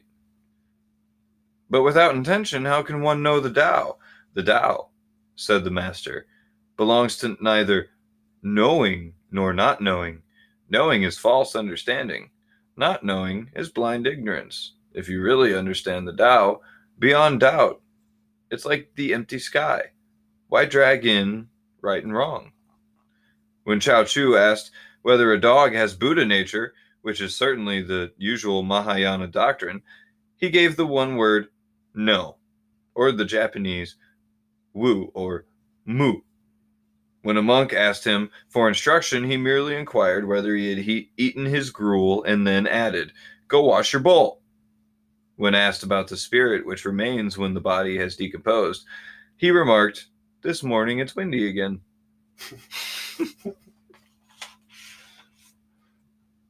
Zen, stories are usually pretty quirky. I, I just it, it, it gives me fits. It's it's so hilarious and random at times. Yeah. Sometimes it's so poignant and right there it just smacks you in the face. And other times you're like, total WTF. Yeah. Like I, I, I'm not gonna lie, I love WTF moments. It's a personal giving and receiving them. Yeah, me too. And, and it's the- the spice of life, you know. I love them. So Matsu had another notable disciple in Po Chang, who is said to have organized the first purely Zen community of monks and to have laid down its regulations on the principle that a day of no working is a day of no eating. Po Chang's student, Huang Po, is also of considerable importance in this period. Not only was he the teacher of the great Lin Chi, but he was also the author of the Xuan Xin Fa Yao, or Treatise on the Essentials of the Doctrine of Mind. The content of this work is essentially the same body of doctrines as found in Huineng, Shenhui, and Matsu, but it contains some passages of remarkable clarity as well as some frank and care- careful answers to questions at the end. Lin Ji mentioned in that bit there, of course, Lin Ji is uh, the Chinese version of Rinzai. Hmm. Lin Ji, Rinzai. You can, especially when, you think about how certain uh, people from certain areas of the world have serious, serious trouble pronouncing L's. Yes, this is true. uh, it appears, however, that Huang Po's personal instruction of his disciples was not always so explanatory. Uh, Japanese Rinzai, could never get a word out of him. Every time he attempted to ask a question, Huang Po struck him. Until in desperation he left the monastery and sought the advice of another master, Ta Yu, who scolded him for being so ungrateful for Huang Po's grandmotherly kindness. This awakened Lin Ji and again presented himself before Huang Po. This time, however, it was Lin Chi who did the striking, saying, There is not much in Huang Po's Buddhism after all. The record of Lin Ji's teachings, uh, the Lin Ji Lu, shows a character of immense vitality and originality, lecturing his students in informal and often somewhat racy language. uh,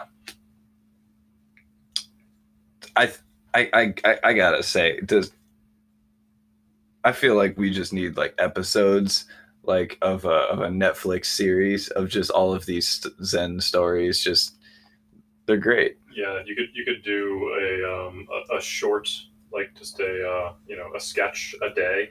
Yeah. And and throw it out on YouTube and just have actors act out these uh, Zen stories, and they, they'd, they'd be a hit. Oh, they're they're they're hilarious.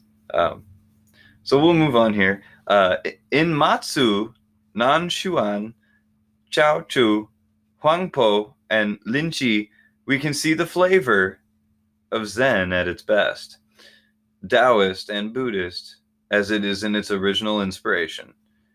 It is also something more. It is so earthly, so matter of fact, and so direct. The difficulty of translating the records of these masters is that their style of Chinese is neither classical nor modern, but rather the colloquial speech of the Tang dynasty. uh, let's see here. Yet in the late Tang dynasty, the genius and vitality of Zen was such that it was coming to be the dominant form of Buddhism in China, though its relation to other schools was often very close. Sung Mi was simultaneously a Zen master and the fifth patriarch of the Huayan school, representing the philosophy of the Avatamsaka Sutra. This extremely subtle and mature form of Mahayana philosophy was employed by Tung Shan in developing the doctrine of the five ranks concerning the fivefold relationships to the absolute and the relative, and was related by his student Sao Shan to the philosophy of the I Ching, the Book of Changes. Fa Yan and Fen Yang were also influential masters who made a deep study of the Huayan, and to this day it contributes, as it were, the intellectual aspect of Zen. On the other hand, such masters as Te Chao and Yen Shu maintained close relations with the Tiantai or Pure Land schools. In 845, there was a brief but vigorous persecution of Buddhism by the Taoist emperor Wu Zeng. Temples and monasteries were destroyed, their lands confiscated, and the monks compelled to return to lay life. Fortunately, his enthusiasm for Taoist alchemy soon involved him in experiments with the elixir of immortality. And from partaking of this concoction, he shortly died. Zen had survived the persecution better than any other school, and now entered into a long era of imperial and popular favor.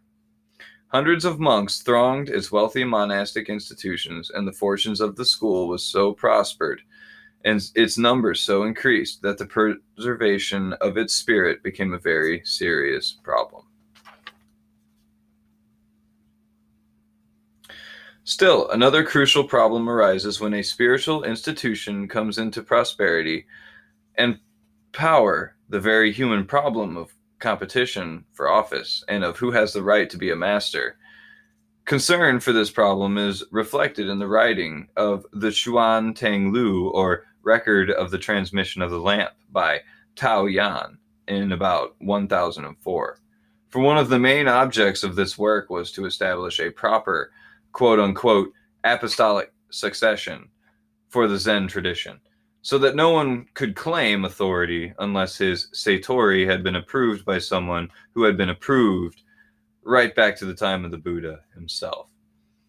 Uh, so that's kind of what we were talking about earlier, what I brought up earlier about how there's kind of their own little form of apostolic succession, you know. Instead uh, of a blockchain, it's a Buddha chain. it's a, the Buddha chain, right? The period of prosperity, which came with the 10th and 11th centuries, was attended by a sense of loss of spirit, which in turn gave rise to much study of the great Tang masters. Their anecdotes were subsequently collected in such anthologies as the Pian Lu and the Wumen Kuan. The use of these anecdotes for the Koan method was originated by Yuan Wu and his disciple Ta Hui in the 10th or 11th generation of descent from Lin Ji. However, something which already began to resemble it was employed by Huang Lung in order to cope with his particularly large following. He devised three test questions known as Huang Lung's three barriers. The Koan system was developed in the Linji Rinzai school of Zen, but not without opposition. The Soto school felt that it was much too artificial whereas the Koan adv- advocates use this technique as a means for encouraging that overwhelming feeling of doubt, I Ching, which they felt to be essential as a prerequisite for Satori. The Soto school argued that it lent itself too easily to that very seeking for Satori, which thrusts it away, or what is worse, induces an artificial Satori. Uh, I do want to pause right there and focus on what he just talked about with the uh, Rinzai and Soto. But I feel it might do us a ju- uh, do us good to go over it a little bit now, seeing as it just got mentioned. Um, sure. Well, ba- basically, um, the two different schools of Zen uh, that proliferated to today are Soto and Rinzai. Uh, Rinzai actually comes from uh, the, the Chinese Linji, L I N J I, um, and it is a lot more in line with, uh, we, we call it Samurai Zen. And Soto Zen, we sort of call it Farmer Zen. Um, there was a guy, Keizan Jokin Zenji. Uh, he was a leader of the Soto Zen um, in the generation after Dogen. Uh, Kaizen became abbot of a temple far out on the remote Noto Peninsula, which he renamed Sojiji, that is associated with the spread of Soto Zen. While Kaizen shared Dogen's basic thought on Zen, they differed in personality and environment. Where Dogen was rigorous and stern, Kaizen was mild and gentle. Where Dogen had to deepen the Zen religious experience, Kaizen was the teacher who led others to this joy. Uh, he was the friend of the common people. He met everything with a warm heart and shared the joy of others. Soto Zen was established by the stern, fatherly character of Dogen and the compassionate, motherly character of Kaizen. The Soto sect was founded by Dogen, but consolidated by Kaizen. Dogen educated few disciples, whereas Kaizen profited the multitude. It's said that at the end of his life, Kaizen, who created a simpler farmer's Zen that appealed to common folk, wandered around with a broken rain hat and a skinny hmm. cane, meeting people wherever he went, and crowds of people submitted to him. And while Dogen might not have recognized his teachings as presented by Kaizen and others, I mean, he, he wouldn't have recognized them. They are his teachings, but they were uh, transformed by Yeah, his, his right. pupil. Um, Game and telephone, right? Right. Particularly with the inclusion of esoteric prayers and tantric incantations adapted from Shingon, it was they who broadened Soto's appeal, allowing it to endure it to the present day. Rinzai, on the other hand, um, you've got this guy, Eisai, uh, who was little more than a Tendai priest who dabbled a bit in Chan or Zen practice during the early era Zen, he was it was mainly a reformation within the Tendai school. The Japanese understanding of Chan was hesitant and inconclusive to the point that few Japanese of the mid 13th century actually realized a new form of Buddhism was in the making. Um, soon after Dogen returned to Japan from China, however, Rinzai arrived with a number of Chinese masters who began emigrating to teach the Japanese in Kamakura. As well, Japanese monks were traveling to China in such numbers that those aspiring to the Dharma were referred to as longing for the Dharma, entering the land of Song. While Soto became the low key, homegrown Zen, Rinzai became a vehicle for importing Chinese culture to the ruling classes, both the imperial court and to the shogunate warrior class. Rinzai Zen appealed to the warrior samurai because of its emphasis on discipline, on experience over education, and on a rough and tumble practice, including debates with a master and blows for the loser all hmm. congenial to men of simple, unschooled tastes. Adherents of the Rinzai school sometimes say that the intensity of the Satori is proportionate to the intensity of the feeling of doubt, of blind seeking which precedes it. But for Soto, this suggests that such a Satori has a dualistic character, and is thus no more than an artificial emotional reaction. Thus, Soto view was that proper jhana lay in motiveless action, in sitting just to sit, or walking just to walk. The two schools therefore came to be known respectively as the Kanhua Zen and Mo Chao Zen. The Rinzai school of Zen was introduced into Japan in 1191 by the Japanese Tiantai monk Eisai who established monasteries at Kyoto and Kamakura, under imperial patronage. The Soto school was introduced in 1227 by the extraordinary genius Dogen, who established the great monastery of Eiheiji, refusing, however, to accept imperial favors. It should be noted that Zen arrived in Japan shortly after the beginning of the Kamakura era, when the military director Yoritomo and his samurai followers had seized power from the hands of the then somewhat decadent nobility. This historical coincidence provided the military class, the samurai, with a type of Buddhism which appealed to them strongly because of its practical and earthly qualities, and because of the directness and simplicity of its approach. Thus, there arose that peculiar way of life called Bushido, the Tao of the warrior, which is essentially the application of Zen to the arts of war. The association of the peace loving doctrine of the Buddha with the military arts has always been a puzzle to Buddhists of other schools. It seems to involve the complete divorce of awakening from morality. But one must face the fact that, in its essence, the Buddhist experience is a liberation from conventions of every kind, including the moral conventions. On the other hand, Buddhism is not a revolt against convention. And in societies where the military caste is an integral part of the conventional structure and the warrior's role an accepted necessity, Buddhism will make it possible for him to fulfill that role as a Buddhist. The medieval cult of chivalry should be no less of a puzzle to the peace loving Christian.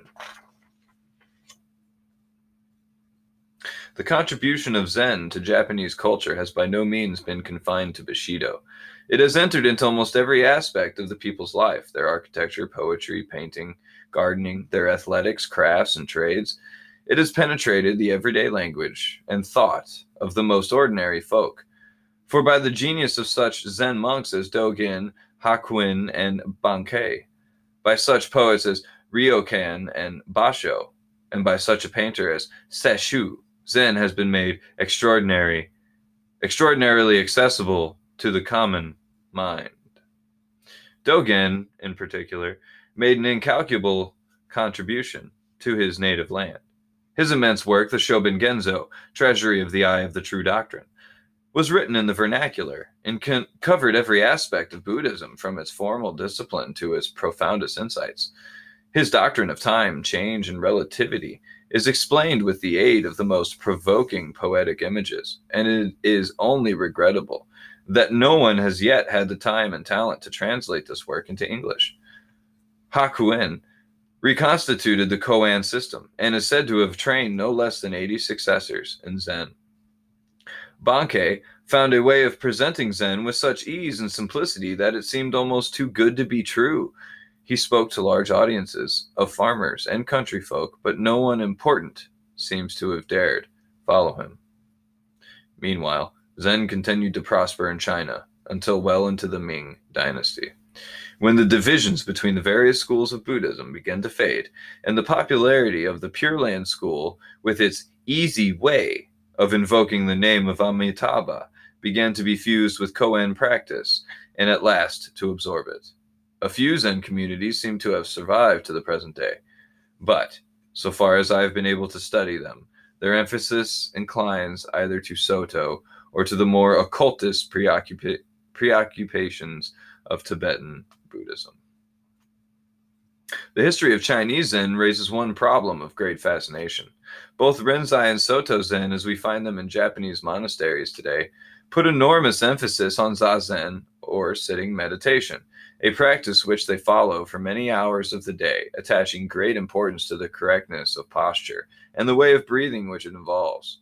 To practice Zen is to all intents and purposes to practice Zazen, to which the Rinzai school adds Sanzen, the periodic visits to the master, for presenting one's view of the koan.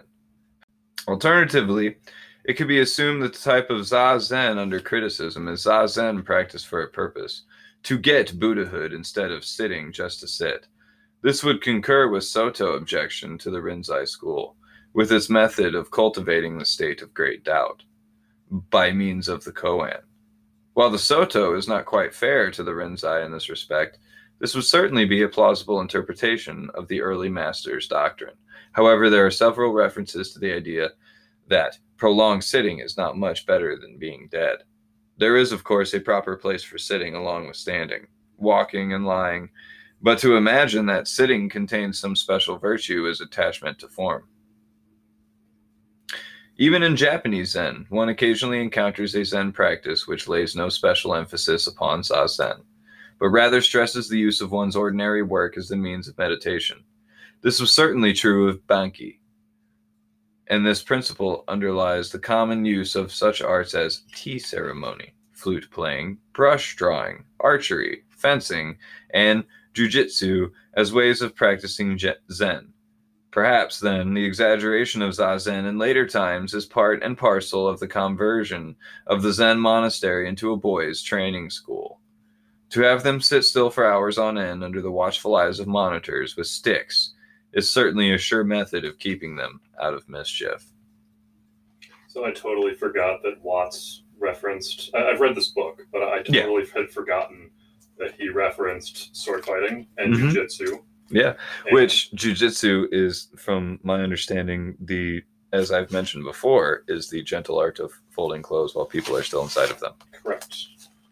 Um, came out of judo, and uh, the gentle way judo. Uh, there's a judo practitioner who did something wrong, and the judo club was like, "You can't teach judo no more." And he was like, "Fine, I'll teach jujitsu." And he went to Brazil, and that's where the Gracie family um, kind of took over and um, started doing Brazilian jiu-jitsu and right. went into the UFC and all that. One other thing I was going to mention is um, you mentioned the uh, how Zen um, it integrated its way into all various aspects of Japanese everyday life and culture. Well, the um, the, the poet that one of the poets that was mentioned, Basho, is uh, the poem that I read to start the episode off. Yep. And one of the reasons that I uh, wanted to do that is because um, there's a cryptocurrency called Cardano that is going through the second of five phases of uh, evolution currently. And um, the fourth phase is actually named after Basho. and nice. the, the, reason that that is the case is because um, they want, so with haiku, oftentimes with only 17 syllables to work with, um, you, you're getting a lot of uh, bang for your buck. Right. You're, you're getting a lot of meaning with very little utterance, with very little script. Yep. Um, and so that that can be viewed as a form of efficiency. And so, in order for the Cardano blockchain to scale, to uh, accept you know millions and hundreds of millions and maybe even billions of users doing you know all these transactions all the time, they are naming the fourth uh, upgrade Basho to try and uh, you know they're, they're using him as a uh, as an example of efficiency that they right. uh, uh you know would like to strive to achieve with their yeah. blockchain, that's which cool. I thought was awesome. Yeah, that is pretty cool.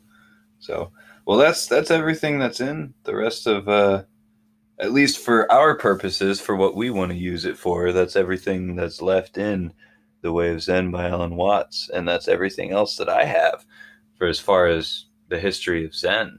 Um, there was quite a bit.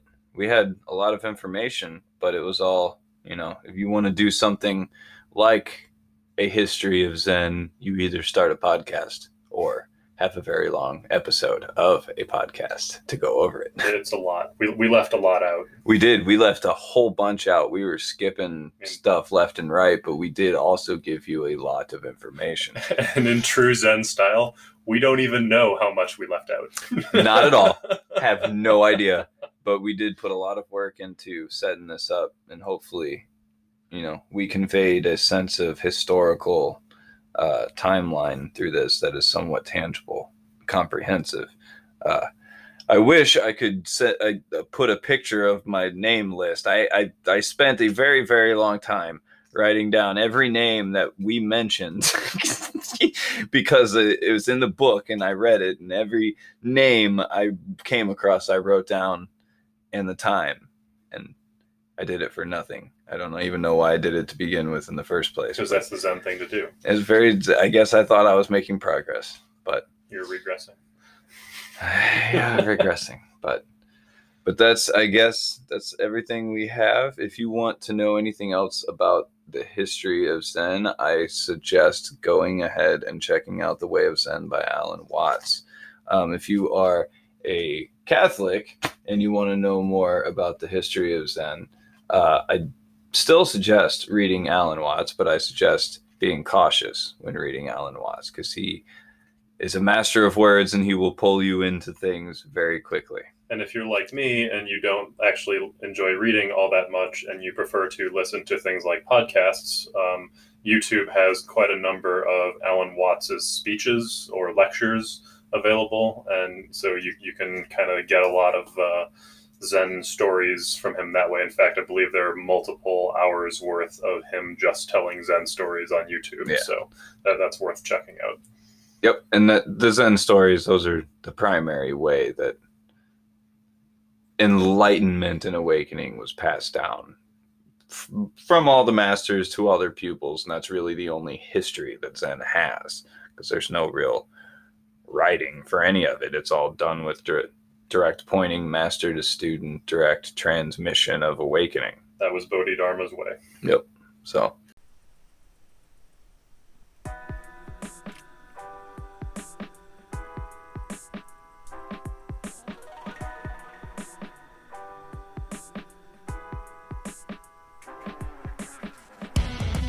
All right. Man, if you're still with me, still with us, well, Rufus is gone now. I'm now back to being solo for the outro here. But if you're still with me here, man, I, I just want to say I appreciate you for sticking around for so long and listening to a two hour long episode about the history of Zen. it's quite a commitment. And we did like we didn't even cover everything. There's tons that we skipped. Tons. As obviously we were trying to cover the pertinent bullet points of the history, but there's still a lot more we could have talked about. And we didn't even talk about the develop the, developments of the doctrines that each of these people contributed to throughout the time. So that's why I said it is a very deep and rich history, and it could take a very long time to go through. Actually, multiple, multiple episodes, probably a whole series, which is what I think I've decided to do with the history of Catholicism. Is I'm gonna do a history of Catholicism series. Um, so I've decided to do different series of different episodes. There's the normal episodes, the Zen Mind episodes, which have this song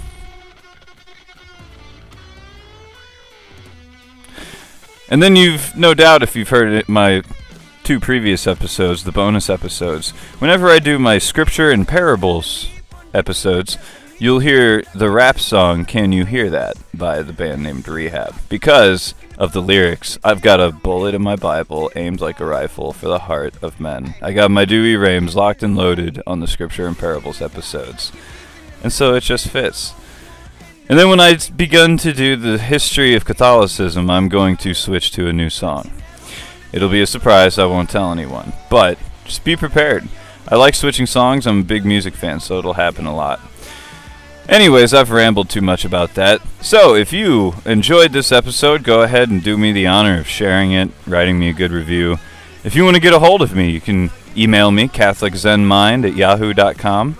You can find me on Facebook uh, just type in Catholic with the Zen Mind. You can find me on there. Uh, same picture as the show, or I think it's forward slash J Martin Catholic Zen Mind. And you follow me on Twitter at KOFC at KFC underscore Crusader.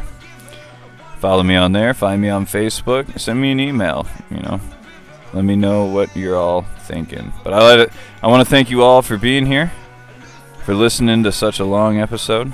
Um, this was all primarily Zen based, and there's a few things that a Catholic needs to pay attention to in this episode, and that's the I Ching and its divination. We're not supposed to do divination, that's expressly forbidden. Um, and there were a few other things. Just be please be very careful if you start looking deeper into the history of Zen.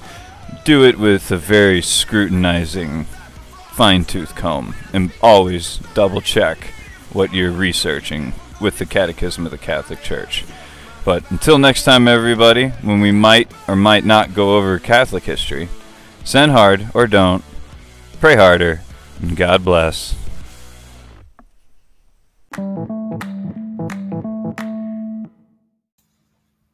Hey, hey there, listeners. Are you enjoying the show? Do you want more content? If there was a way you could contribute financially to the show, might that interest you? Well, we've been working on that, and for now, we've got a way you can support the podcast. It's to buy CBD products from our affiliate link, which we'll put in the show notes. CTFO, that's Changing the Future Outcome. CTFO CBD is the fastest growing CBD company. Get excellent pricing on top quality organic hemp CBD products and support the podcast at the same time. According to the Harvard Health blog, CBD may help treat certain forms of childhood epilepsy, anxiety, insomnia, chronic pain, arthritis, and may help to inhibit inflammatory and neuropathic pain. All 50 states have laws legalizing CBD with varying degrees of restriction, so check your local laws. Thanks for listening and be sure to subscribe and tell your friends.